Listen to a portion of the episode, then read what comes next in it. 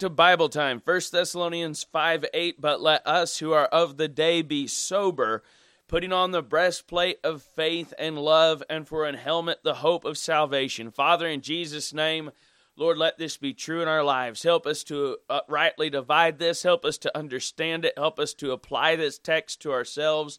And help us, Lord, to be obedient to your commandments and to your word in Jesus' name because we love you, Lord, and we want to rightly reflect your love to this lost, dying world. We thank you, Lord, for this opportunity to preach your word. Please bless the preaching of your word with your power and with your presence. In Jesus' name, amen. But let us who are of the day be sober putting on the breastplate of faith and love, and for an helmet, the hope of salvation. Now, sobriety in our day is mostly relegated to the discussion of alcoholics, the so called alcoholics, who the Bible calls drunks. Most people think that soberness has to do with whether or not you drink and how much you drink and if you drank and when you were sober or when you were drunk, and we compare the two. Certainly, you can compare some things there and you can make some applications there, but this word sober in its base and in its root of what it actually means, and I'm not talking about the root word, I'm just talking about the root meaning. Um, here, this idea of sober has a lot more to do with your mental state than it has to do with your um, whether or not you have been drinking spirits or alcohol, liquor, booze, um, beer. It really isn't dealing with liquor in this text as much as it's dealing with um, level headedness, straight headedness, thinking right. Now, obviously, you can't think right when you get drunk, and that would be an extreme case. But here we would err if we would apply this only to drunkenness and say, here God is saying to be sober, so therefore you can't have a Heineken. Now, if you have a Heineken, you won't be sober, and then you won't have this apply to you. You say, Well, I can hold my liquor and be sober. Who told you so? You think you can, but you don't even really know you don't really know how foolish you get when you start drinking because you don't realize how foolish you are when you are drinking. It's the biggest joke in the world, the biggest bunch of lies in the world that someone can claim to be sober minded while drinking drink. You go drinking drink, you're not sober minded. As soon as you start taking alcoholic beverages into your body, you lose sobriety by degrees until you become what is noticeably and publicly drunken but you lose sobriety by degrees from the moment you start to drink those drinks. Some people call it being inebriated, the Bible calls it being drunken. The Bible's a lot more simple than most of your stuff today. The Bible just says it like it is. We've got all of these big psychological terms that we put on things so we can feel better about them. God just calls it drunkenness. And He told us in the last verse, look at the context, therefore let us not sleep as do others, but let us watch and be sober. Verse 7, our verse from the last lesson For they that sleep, sleep in the night, and they that be drunken are drunken in the night. But let us who are of the day be sober, putting on the breastplate of faith and love, and for an helmet the hope of salvation. So while this definitely applies to alcoholic ingestion, the, the recreational use of beverages and such, that if you indulge in those things, you will not be sober, there is a much deeper application here. Let's look at some other scriptures here. Um, first of all, it says, but. But let us who are of the day. This but pulls in the whole context here um, but ye, brethren, are not in darkness, that that day should overtake you. Ye are all the children of the light. This whole contrast between the children of the light and the children of the night, the children of the day and the children of the darkness. But let us who are of the day be sober. So we have this, the context being brought in of this contrast, but between these that in verse 9 are appointed to wrath and those in verse 5 who are the children of the light. Verse 9 says, For God hath not appointed us to wrath. Drunkenness belongs to those who are appointed to wrath. Drunkenness belongs to those who are children of the night. Drunkenness does not belong to those who are children of the day, but rather sobriety. So let's look here at Ephesians. Let's go to the book of Ephesians in chapter 2 here it says, And you hath he quickened who were dead in trespasses and sins. This is one of the most um, vivid contrasts in the whole Bible between the lost man and the saved man. and you hath he quickened who were dead in trespasses and sins, wherein in time past ye walked according to the course of this world, according to the prince of the power of the air, the spirit that now worketh in the children of disobedience, among whom also we all had our conversation in times past in the lusts of our flesh fulfilling the desires of the flesh and of the mind, and were by nature the children of wrath, even as others. Now, we'll possibly touch on Ephesians 2 4 or 2 3, I'm sorry, a little bit more tomorrow whenever we talk about verse 9. Um, For God hath not appointed us to wrath, but to obtain salvation by our Lord Jesus Christ. Here in Ephesians 2, he's saying, These that are dead in trespasses and sins, these that are walking according to the course of this world, according to the Spirit, that now worketh in the children of disobedience, these have their conversation according to the lusts of their flesh and of their mind. These follow their impulses, these follow their feelings, these serve their own flesh,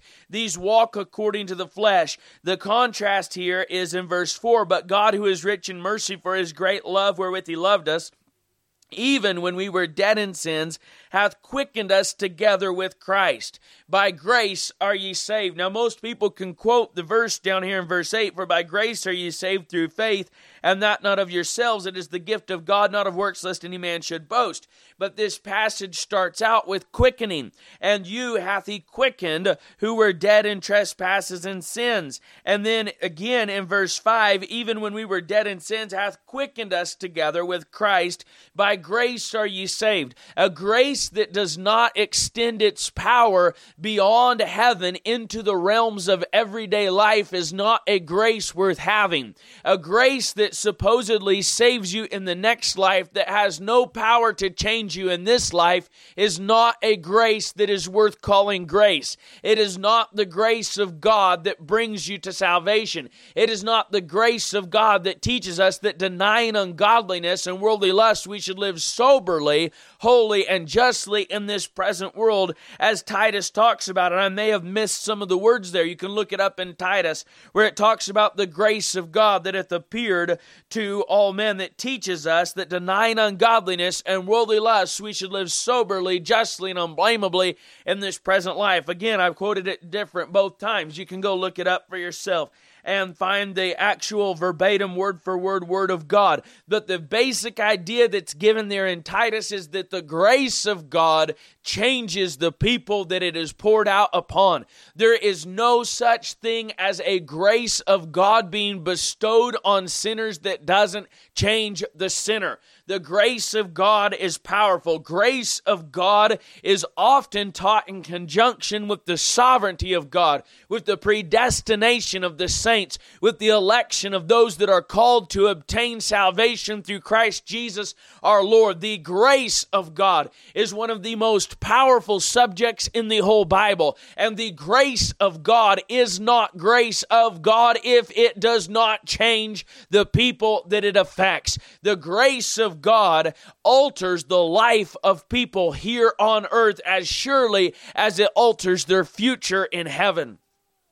So, the grace of God here, even when we were dead in sins, it says, God who is rich in, in mercy for his great love wherewith he loved us, even when we were dead in sins, hath quickened us together with Christ. By grace are ye saved, and hath raised us up together and made us sit together in heavenly places in Christ Jesus. This is the positional element of grace, that by grace you are saved. And when you are saved by grace, look up here when you are saved by grace, you are put in Christ in heaven, in heavenly places, seated in Christ at the right hand of the Father.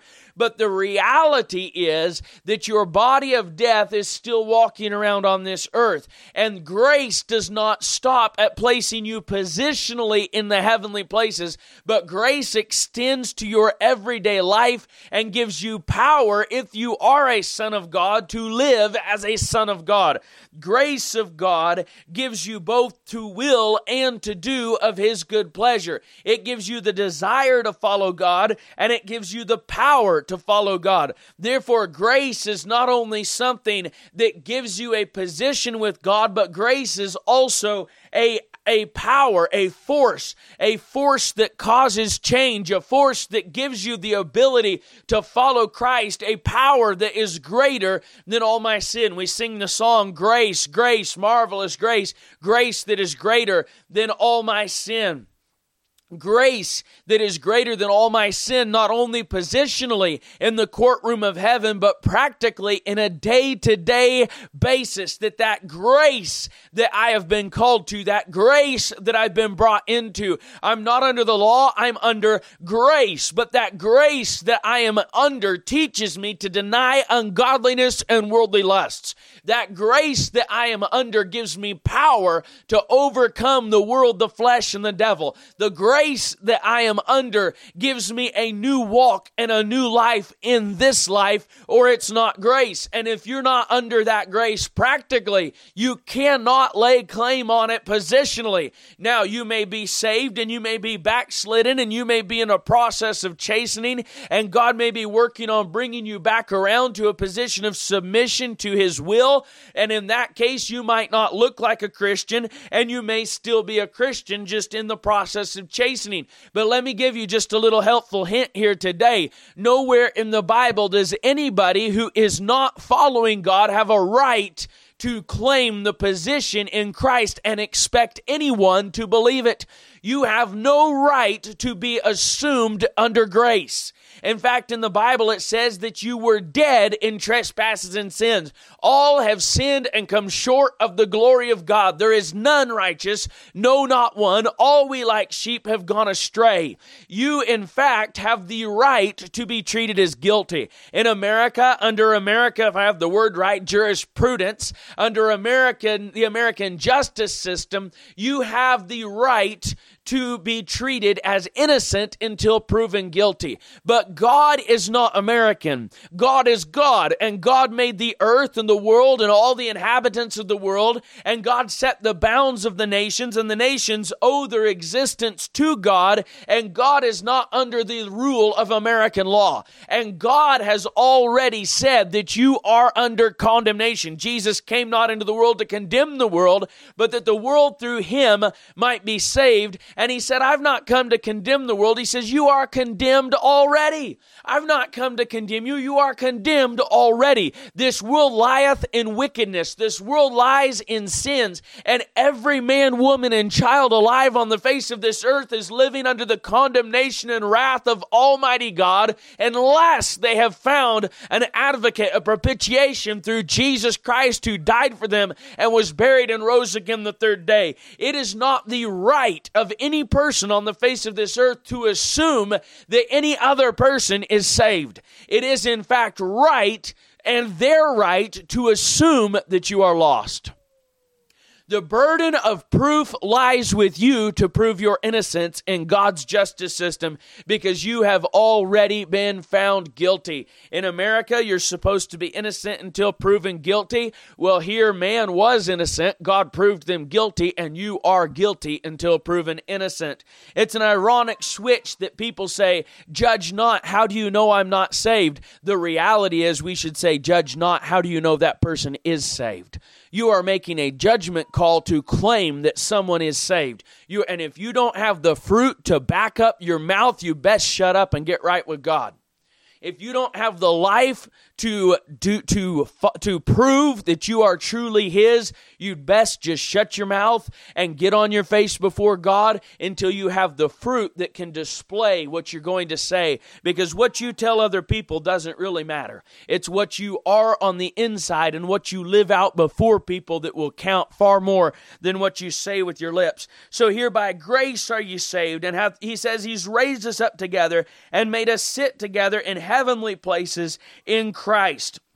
Now, this grace here, he says in um, verse 8, For by grace are ye saved through faith, and that not of yourselves, it is the gift of God, not of works, lest any man should boast. For we are his workmanship, created in Christ Jesus unto good works, which God hath before ordained that we should walk in them. This grace that you have been saved by has created you unto good works, that God, who predestined you, ordained you, and elected you to salvation, has before foreordained that you should walk in them. If you're really his child, God has ordained that you walk in good works. So here in the Bible, in our text, 1 Thessalonians uh, 5 8, it says, But let us who are of the day be sober, putting on the breastplate of faith and love, and for an helmet the hope of salvation. If we are of the day, then we are called to be sober. Go to the book of Philippians and chapter 3. Philippians in chapter 3. We're going to try and just run through several scriptures here and get a good handle on what it means to be sober. Philippians 3 and verse 18. For many walk, of whom I have told you often, and now tell you even weeping, that they are the enemies of the cross of Christ, whose end is destruction whose God is their belly, and whose glory is in their shame, who mind earthly things. Now, here, these people are not walking soberly. Again, a sober person in this sense of drunken or sober is one who has not ingested alcohol to the point of having his mind altered, which begins the first drink that you take, by the way. Now, you may think that you can control it, and that's why the Bible says wine is a mocker mocker, strong drink is raging, whosoever is deceived thereby is not wise. The moment you begin ingesting alcohol, it begins affecting you. And the more you ingest, the more it affects you.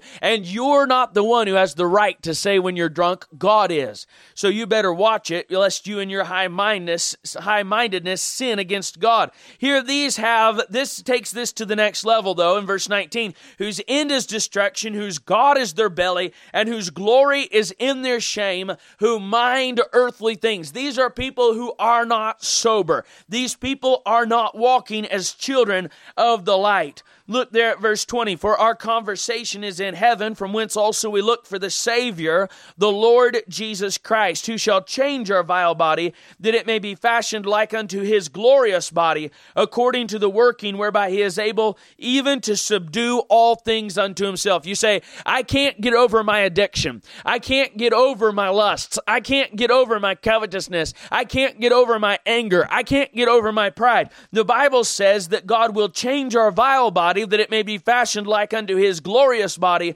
according unto the working whereby he is able even to subdue all things unto himself. Now, this change that will be in heaven in verse 20 and is preached about in verse 21 of Philippians chapter 3 is a change that we wait for in its totality in heaven, a change that is promised in the future in heaven, but a change that we can enter into practically on a daily basis through faith today.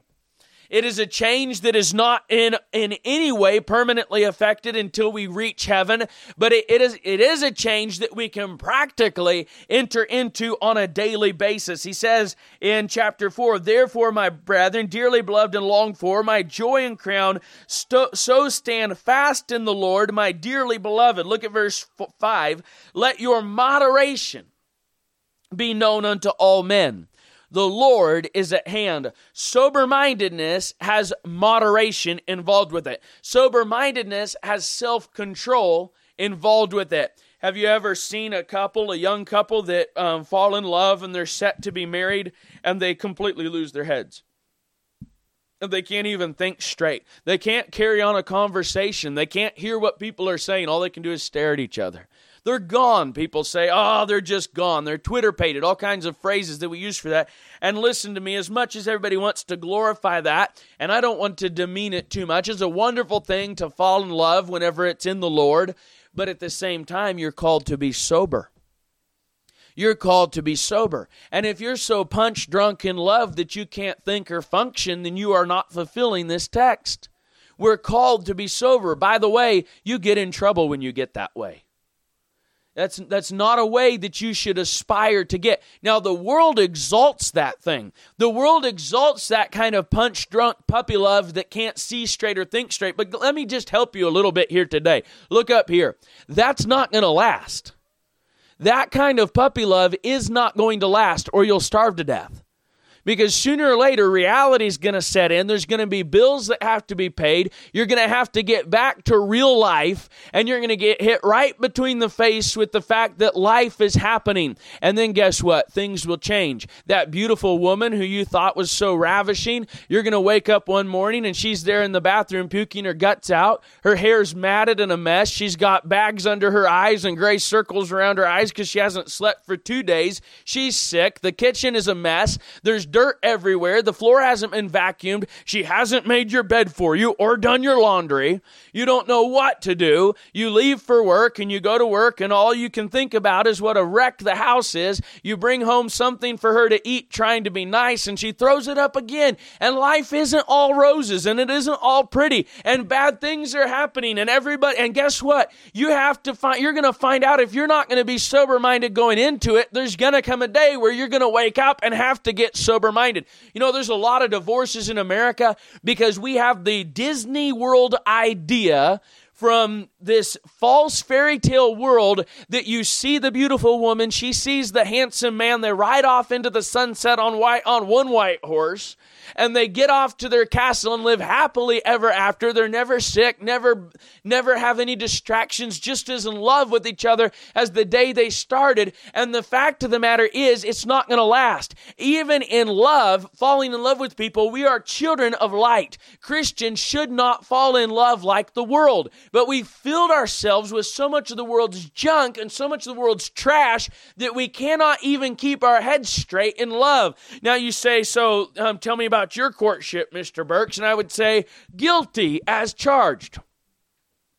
And there's things that I regret to this day because I lost my head to a degree whenever I fell in love with the woman God gave me to marry. God calls us to sober mindedness soberness. This soberness goes beyond just drinking alcohol, it goes beyond marriage, love and marriage. He says, Let your moderation be known unto all men. The Lord is at hand. Have you ever met a young man who got a, um, a new toy?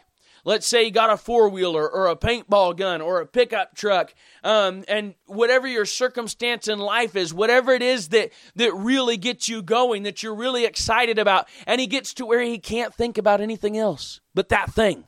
He's become drunk on this life. You meet a young lady and she's just started a new series of books and they're good books and she's read four of them in two days. They're only 500 pages each. She's barely ate, barely slept, barely functioned, barely done what the, what she, needs to be done to even care for her body. She comes to church and her mind is in a total fan, uh, fantasy world because she's off in this set of books that's not sober minded. This is what we're called to reject. This is what we're called to refute. Now, the world loves drunkenness in all its forms. The Lord, the world lives to be drunk. The world wants to be drunk on thrills. The world wants to be drunk on excitement. The world wants to be drunk on pleasure. The world wants to be drunk on advancement. The world wants to be drunk on its career. I know men who have never woke up because they've been working 16 hours a day, seven days a week for years. Their family's gone and they don't really even know their family's gone. They don't really miss them. That it's just, it's, they're just to work and they get up and they work and then they go to sleep when they're done working half the time, probably wearing their work clothes. They catch a shower every now and then and they go back to work and all they do is work and they are consumed and drunken with their work. That's not sober minded. Let your moderation be known unto all men. The Lord is at hand. Be careful for nothing, but in everything by prayer and supplication with thanksgiving, let your request be made known unto God. Being sober is having your gaze and your mind locked on Jesus and the peace of God which passeth all understanding shall keep your hearts and minds through Christ Jesus.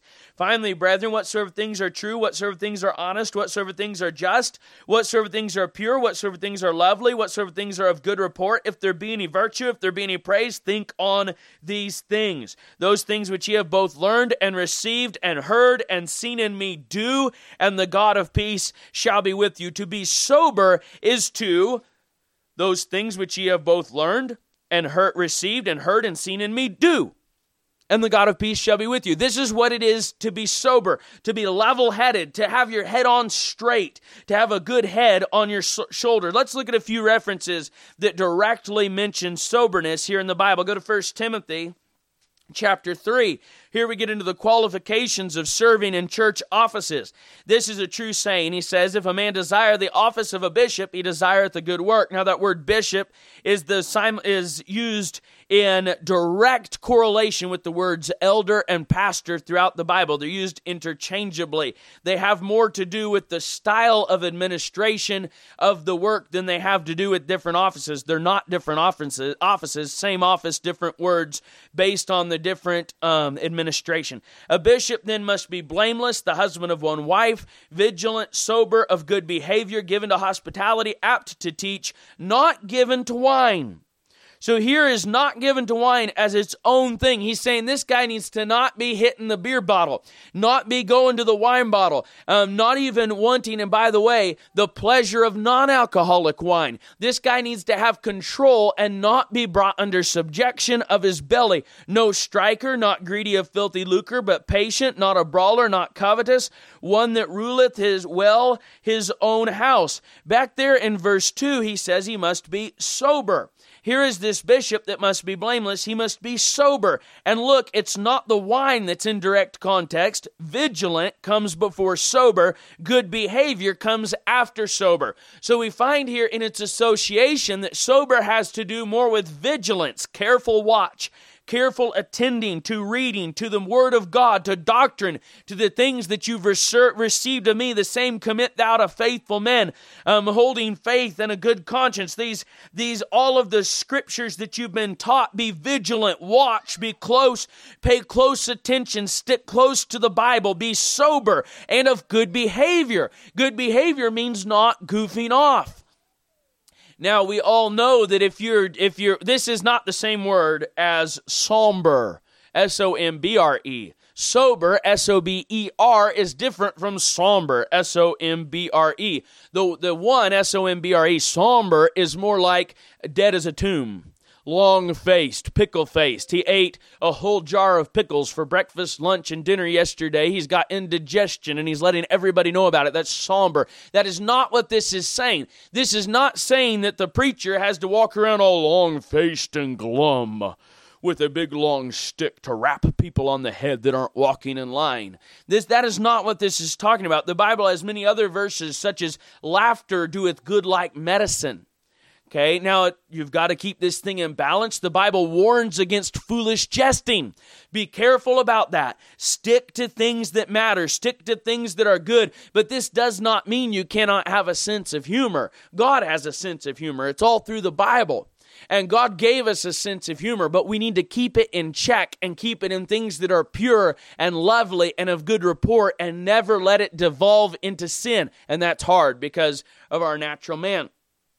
So, this soberness here that he's called for has to do with vigilance and it has to do with good behavior as well as not given to wine and things like that. But this is dealing way beyond drunkenness. This is dealing with he can't be a man whose God is his belly. He cannot be a man who is run by his emotions. He cannot be a man who does everything that he does based on how he feels that day. He's got to be level headed. He's got to have his mind settled in the things of God. First Timothy 3 4 talks about all gravity, one that ruleth well his own house, having his children in subjection with all gravity. That gravity means that he understands the seriousness of life. He understands that he is in a battle. He understands that we're in a war, and he is conducting himself in a way that is befitting an officer in the army of the king, and not as an enlisted man running around on his night off when he gets a pass to the city, just carousing and goofing off and having a good time at the expense of his commission. So here in 1 Timothy 3 8, we find that the deacons also must be grave, not double tongued. And it says then also in verse 11 that the wives must be grave, not slanderers, sober, faithful in all things. So we find that sober, again, by association, is lumped with not slandering, faithful in all things, grave having control over the mouth. Sober means keeping your mouth in line, not letting it be used by the devil. Sober here is a big topic. Go to 2 Timothy 2. 2 Timothy 2:16. Now there's there's so much here. You can see in 1 Timothy that those um widows that have damnation because they cast off their first faith. They learn to be idle, wandering about from house to house, and not only idle, but tattlers also, and busybodies, speaking things which they ought not. This is not sober. 2 Timothy 2.16. We'll go there. This he says, um, shun profane and vain babblings, for they will increase unto more ungodliness. And this goes back to verse 14 of these things put them in remembrance, charging them before the Lord that they strive not about words to no profit, but to the subverting of the hearers. Study to show thyself approved unto God, a workman that needeth not to be ashamed, rightly dividing the word of truth. This is so lacking in our day. This is so lacking. People think pastor means he's got to be someone with charisma, not even using that in the Pentecostal use of the word charismatic, but charisma being affluent, a people person, able to win friends and influence people. That has nothing to do with it the call of God, the study of the scriptures, the stability of knowing the Word of God and being settled with a mind that is established in the Word of God and the doctrines that have been passed on to us. There's a contrast here in 2 Timothy 3 6. Here he says, for he's speaking of these wicked men, lovers of their own selves that rise up. He says, For of this sort are they which creep into houses and lead captive silly women, laden with sins, led away with diverse lusts. How many of you ladies here today want to be a silly woman? led away of diverse lusts. I remember a group of young ladies in a church once that had this, they formed themselves a little club and they called it the Giggling Girls Club. The thing was something to flee from and get away from. And all it did was increase into more ungodliness. It wasn't anything useful or good. And there's nothing good or useful that can come from a giggling girls club. Okay, now the world, the world exalts such tripe. The world exalts all that trash. The world wants you, young ladies, to flaunt your bodies and be loud and speak whatever's on your mind and dream big and, and put yourself out there because the world wants to turn you into a harlot and a slut whore and a daughter of Herod that'll dance before them, but God wants you to be sober. God wants you to have moderation. God wants you to know how to shut your mouth. God wants you to know how to control yourself. Silly women get led away by wicked men because they are laden with sins. God wants you to be sober today. Go to Titus, the next book in your Bible, Titus chapter 1 and verse 8. Here, the servant of the Lord, let's see, I didn't get the title here. Elders is what he says here. um, ordain elders in every city in verse 5.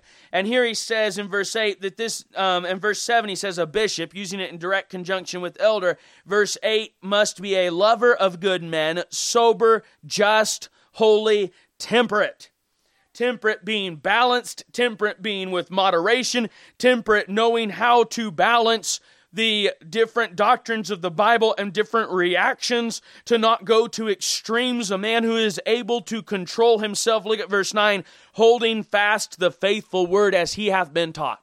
Sober, Another area that the world likes to get you out of sobriety and into drunkenness is fear mongering.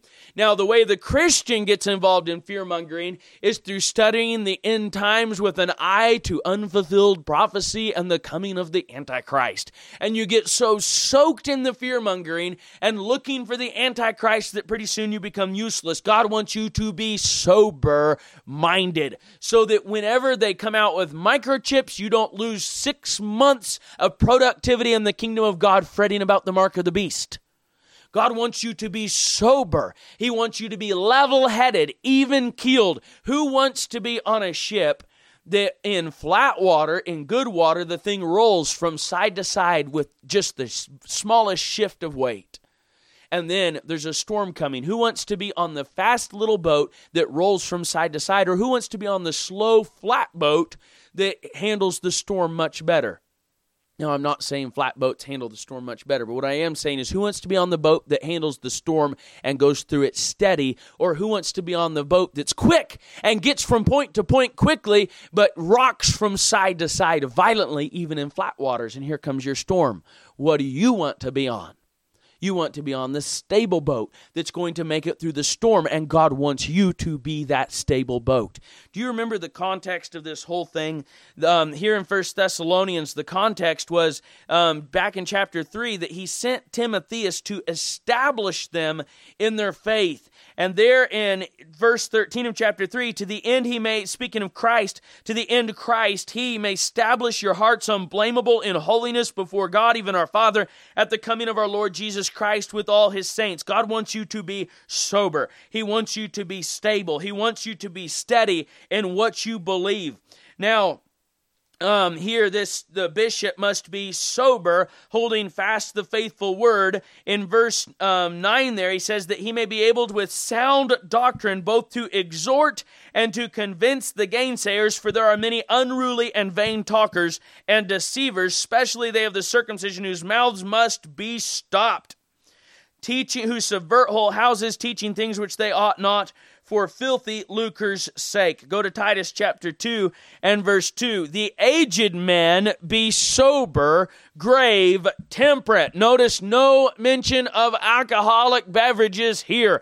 He's going way deeper than alcohol. Sober, grave, temperate, sound in faith, in charity, in patience.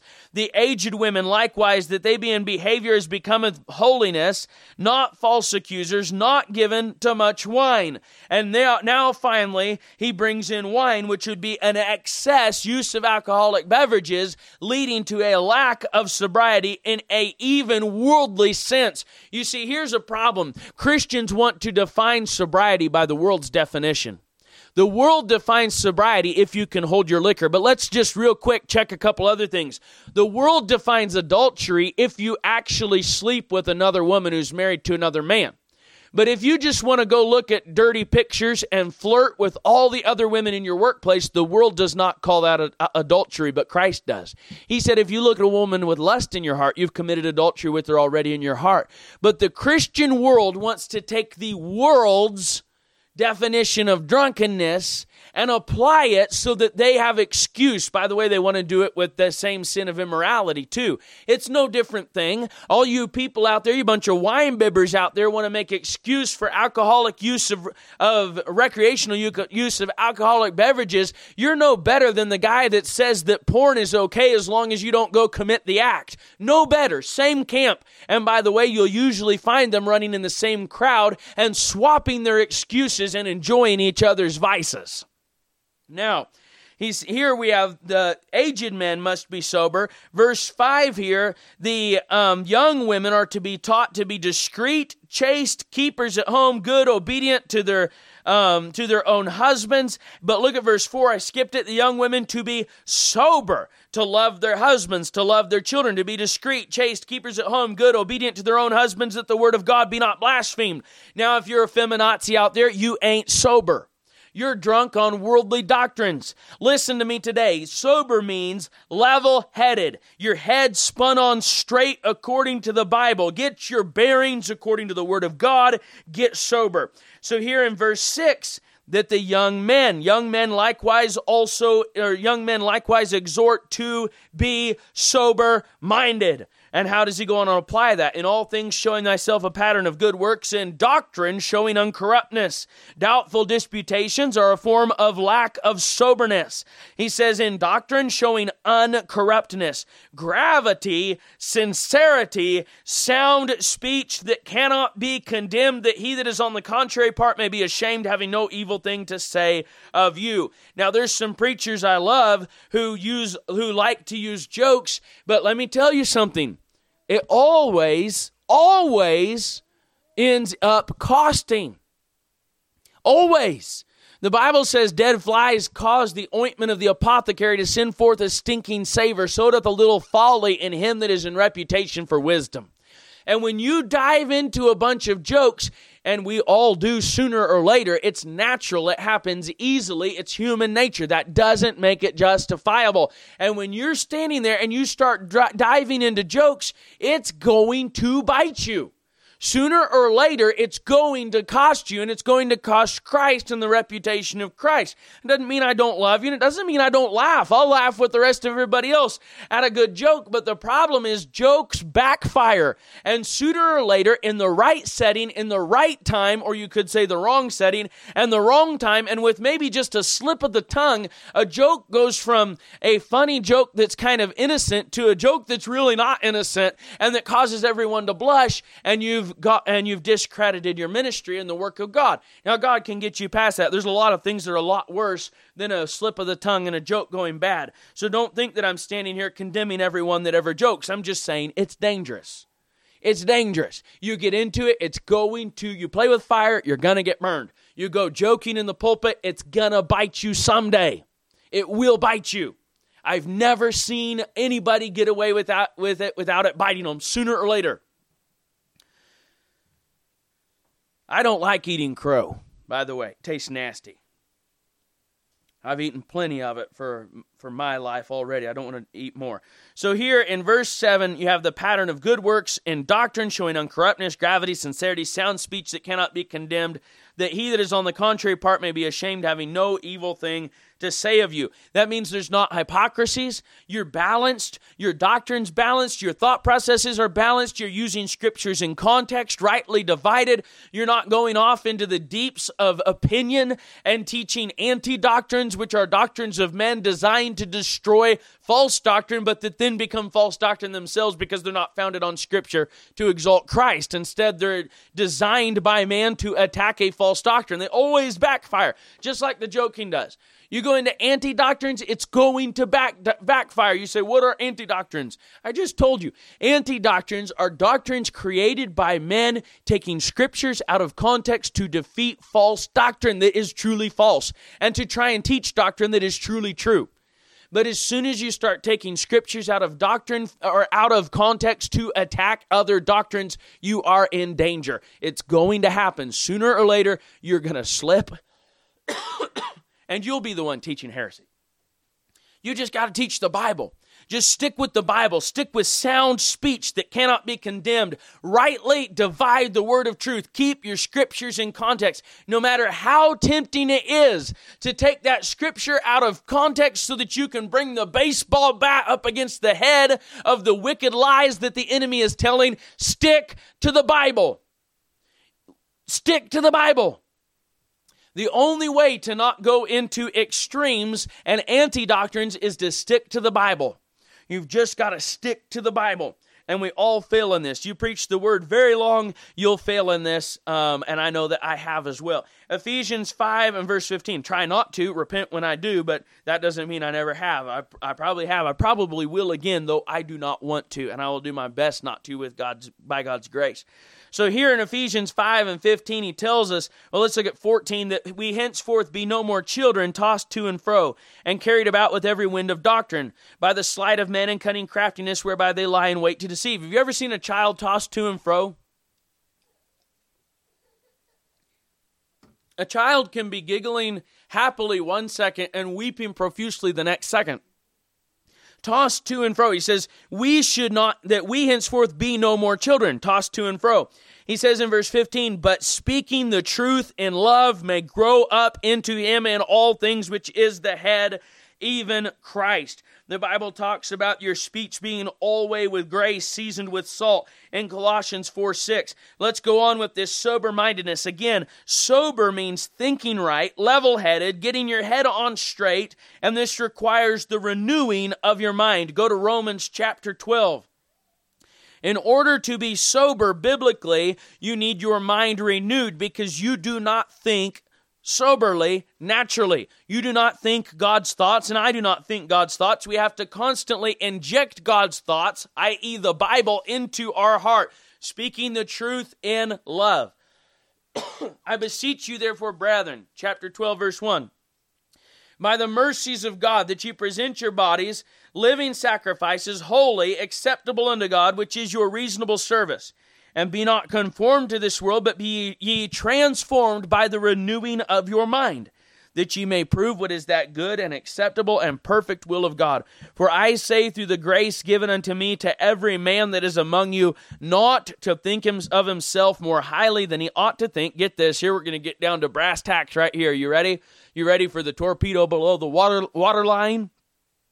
Not to think of himself more highly than he ought to think, but to think soberly, according as God hath dealt to every man the measure of faith. So, sober mindedness thinks little of me, much of others, and most of God.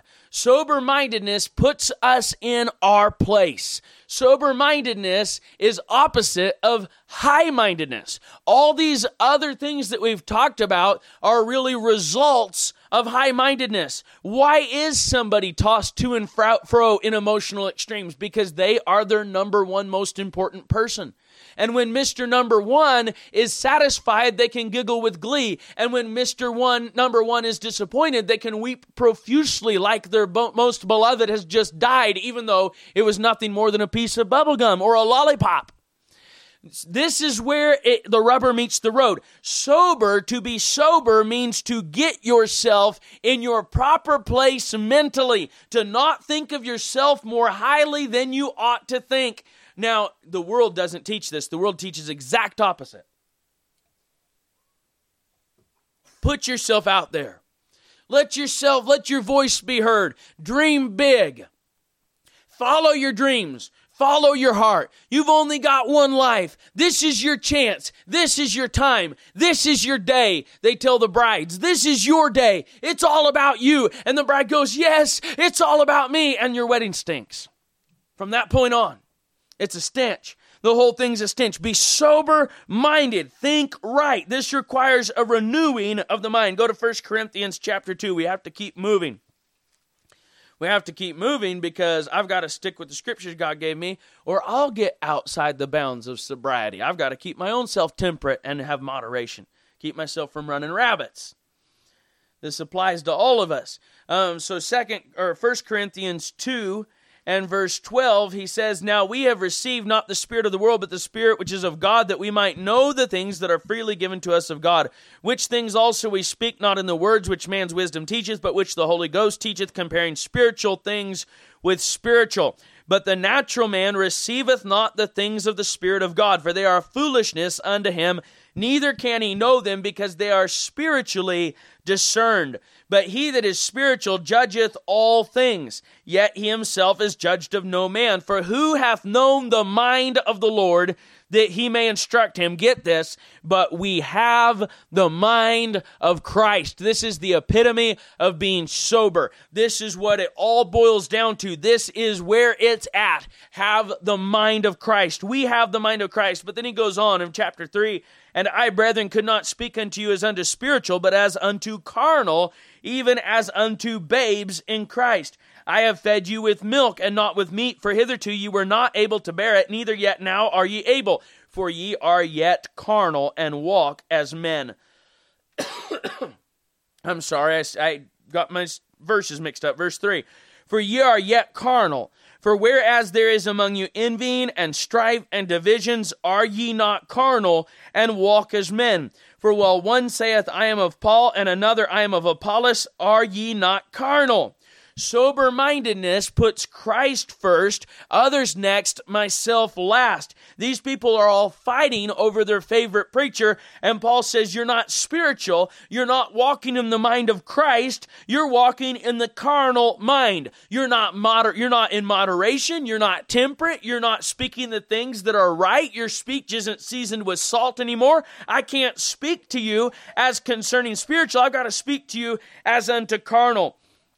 Now, Romans 8 6 says, For to be carnally minded is death, but to be spiritually minded is life and peace. Sober minded is rock solid spiritual mindedness. Go to Philippians 2 and verse 5.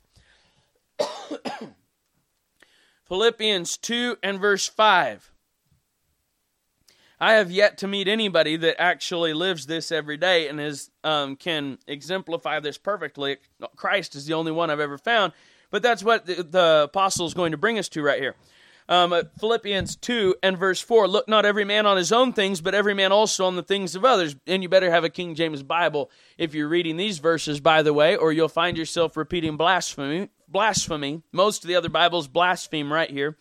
Um, you can check your Bible by this. Look at what it actually says, not what you think it says. Now it says, Let this mind be in you, which was also in Christ Jesus who being in the form of God thought it not robbery to be equal with God, but made himself of no reputation, and took upon him the form of a servant, and was made in the likeness of men. And being found in fashion as a man, he humbled himself and became obedient unto death, even the death of the cross. You want to be sober, get humble, get low. Get the mind of Christ, become a servant, humble yourself even unto death. Die to yourself, Die to your desires, die to your preferences, die to your needs. Let everyone else be first. that is the epitome of what it means to be sober. So, as children of the day, we're called in 1 Thessalonians 5 8, but let us who are of the day be sober, putting on the breastplate of faith and love, and for an helmet, the hope of salvation. Let's look at that breastplate of faith and love.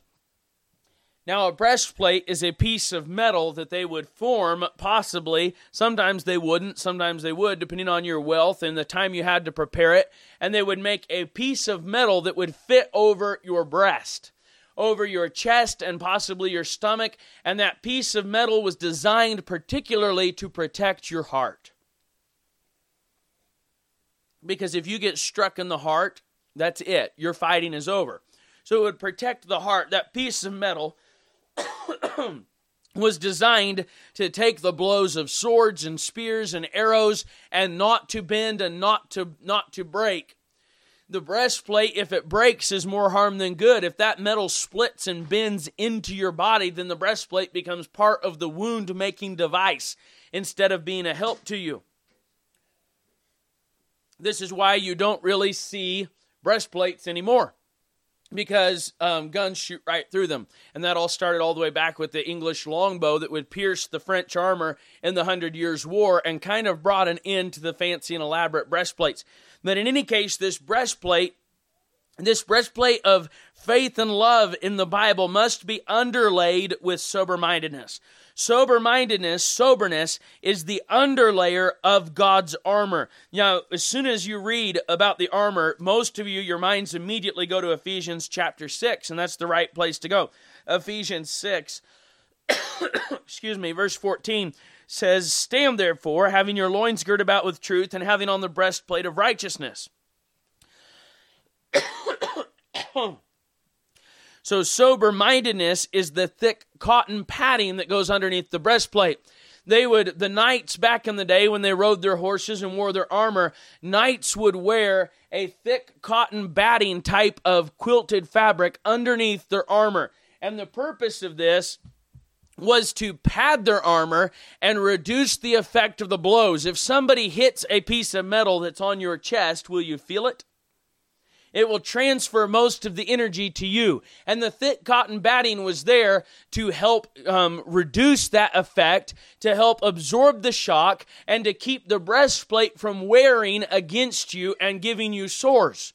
Sober mindedness is the underlay, underlayment for God's armor. The breastplate itself is made of faith and love, but Ephesians 6:14 says that it's made of righteousness. So which is true? Is it a breastplate of faith or love or righteousness? Which is right?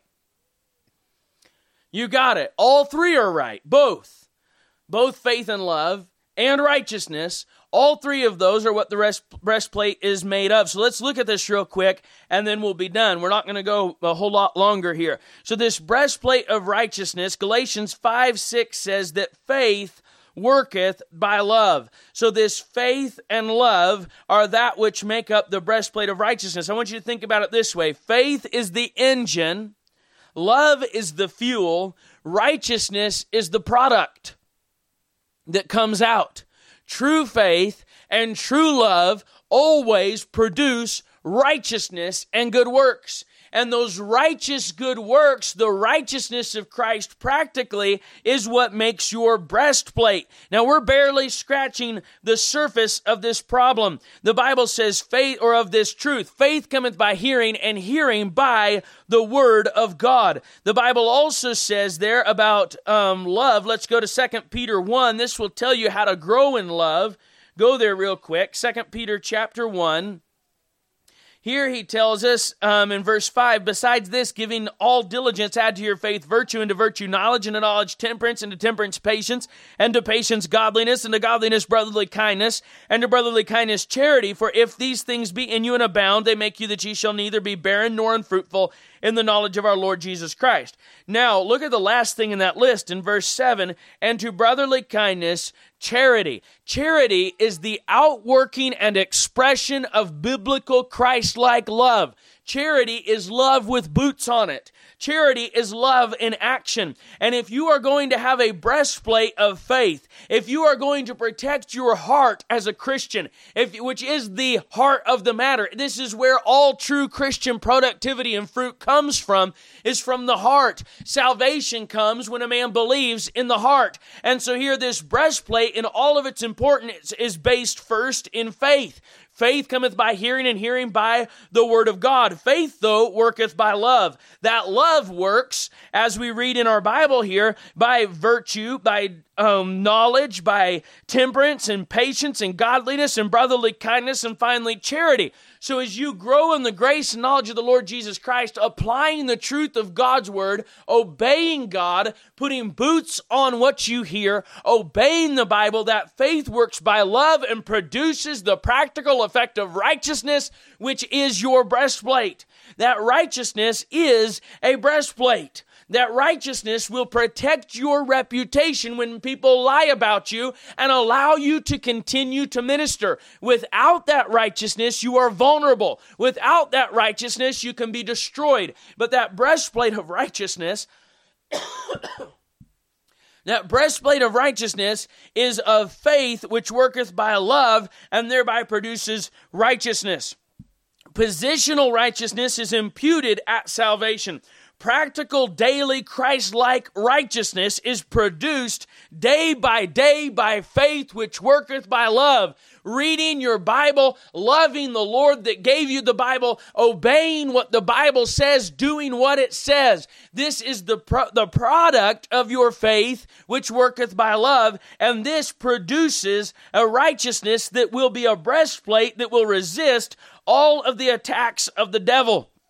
Go to Philippians chapter 3 and verse 9. He says here, And be found in him, not having mine own righteousness, which is of the law, but that which is through the faith of Christ, the righteousness which is of God by faith. Now, again, we know that Christ's imputed righteousness is the only way that, I, that we can be righteous. The Bible says all our righteousnesses are as filthy rags, and it doesn't say that that changes when I get saved. All of my righteousnesses, which are by the law, are as filthy rags. All of my own attempts to discipline myself and produce godlike fruit in my life are as filthy rags and mean nothing. But the righteousness which is through the faith of Christ, the righteousness which is of God by faith, is not only imputed in heaven, but it is imputed ha- practically to those that walk by faith, which works by love. When you love God and keep His commandments, God imputes practically to your daily life His righteousness, which is a breastplate that is placed over your heart to protect you from the fiery darts of the enemy. This breastplate is a breastplate of faith and love and righteousness. All three are right. It says in the, the second part of our text there, and for an helmet, the hope of salvation. In Ephesians 6 and verse 17, he says there, and take the helmet of salvation and take the helmet of salvation. Again, the helmet of salvation positionally is on your head in the heavenlies because you're seated with Christ in the heavenlies when you're saved. Positionally, the helmet is on your head. But practically, in order to put the helmet of salvation on your head, you need sober mindedness to rightly recognize your inability to please God and God's great grace to you. Because what is it that gives you the helmet? the hope of salvation. So you say, is the helmet hope or is it salvation? Is salvation salvation without hope? And is hope hope without salvation? The hope of salvation is the well grounded, as Pastor Reg always says, well grounded, well founded, knowing that what God said He will do, He will do.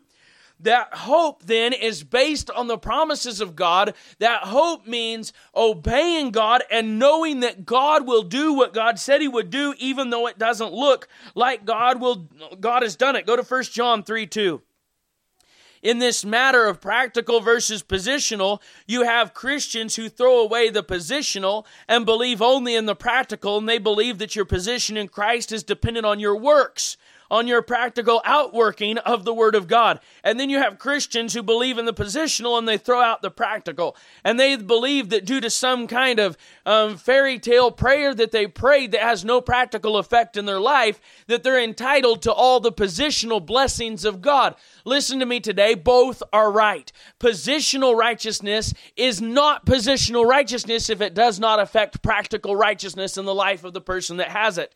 And practical righteousness is not practical righteousness unless it is already positional in Christ. What does that mean? If you are really in Christ and righteous in Christ in heaven, you will be righteous on earth too, practically. That's all it means. And if you are really actually righteous on earth and not just self righteous, if your righteousness is the righteousness of faith, then it is there because you are positionally righteous in Christ. now, beloved, now are we the sons of God. 1 John 3 2.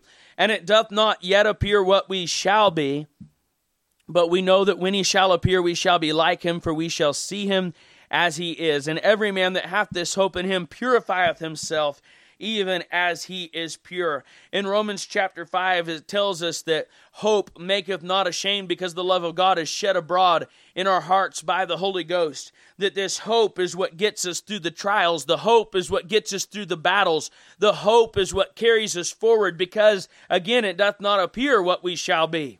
I don't look like I'm going to look. I don't carry the name that I'm going to carry. I'm not dressed in the fine linen, the righteousness of Christ, the righteousness of the saints in heaven. I'm not wearing that today. I'm wearing just simple old cotton clothing today, not the fine linen of Christ. It doth not appear, yet appear what we shall be. Romans 5 says, Therefore, being justified by faith, we have peace with God through our Lord Jesus Christ, by whom also we have access by faith into this grace wherein we stand. Do you see the position and the practicality in the same sentence? We have access position into uh, access by faith that's position into this grace wherein we stand. That's practical life. And rejoice in excuse me and rejoice in hope of the glory of God. And not only so, but we glory in tribulations, also knowing that tribulation worketh patience, and patience experience and experience hope, and hope maketh not ashamed, because the um, because the love of God is shed abroad in our hearts by the Holy Ghost, which which is given unto us. I want you to get this in Romans five here as we close. For when we were yet without strength, in due time Christ died for the ungodly. For scarcely for a righteous man will one die, yet peradventure for a good man some would even dare to die. But God commendeth his love toward us, in that while we were yet sinners, Christ died for us. Much more than being now justified by his blood, we shall be saved from wrath through him. For if when we were enemies we were reconciled to God by the death of his Son, much more being reconciled, we shall be saved by his life.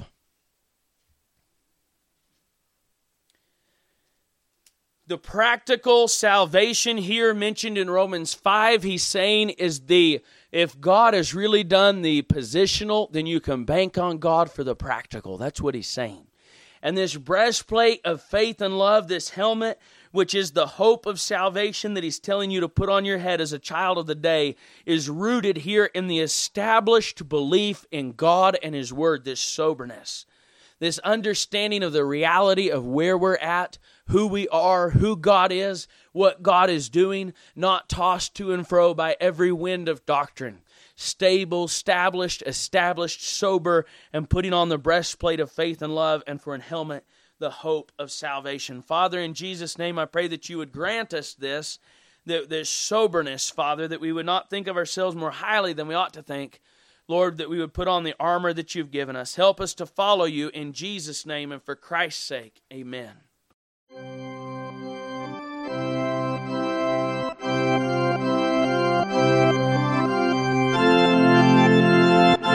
you.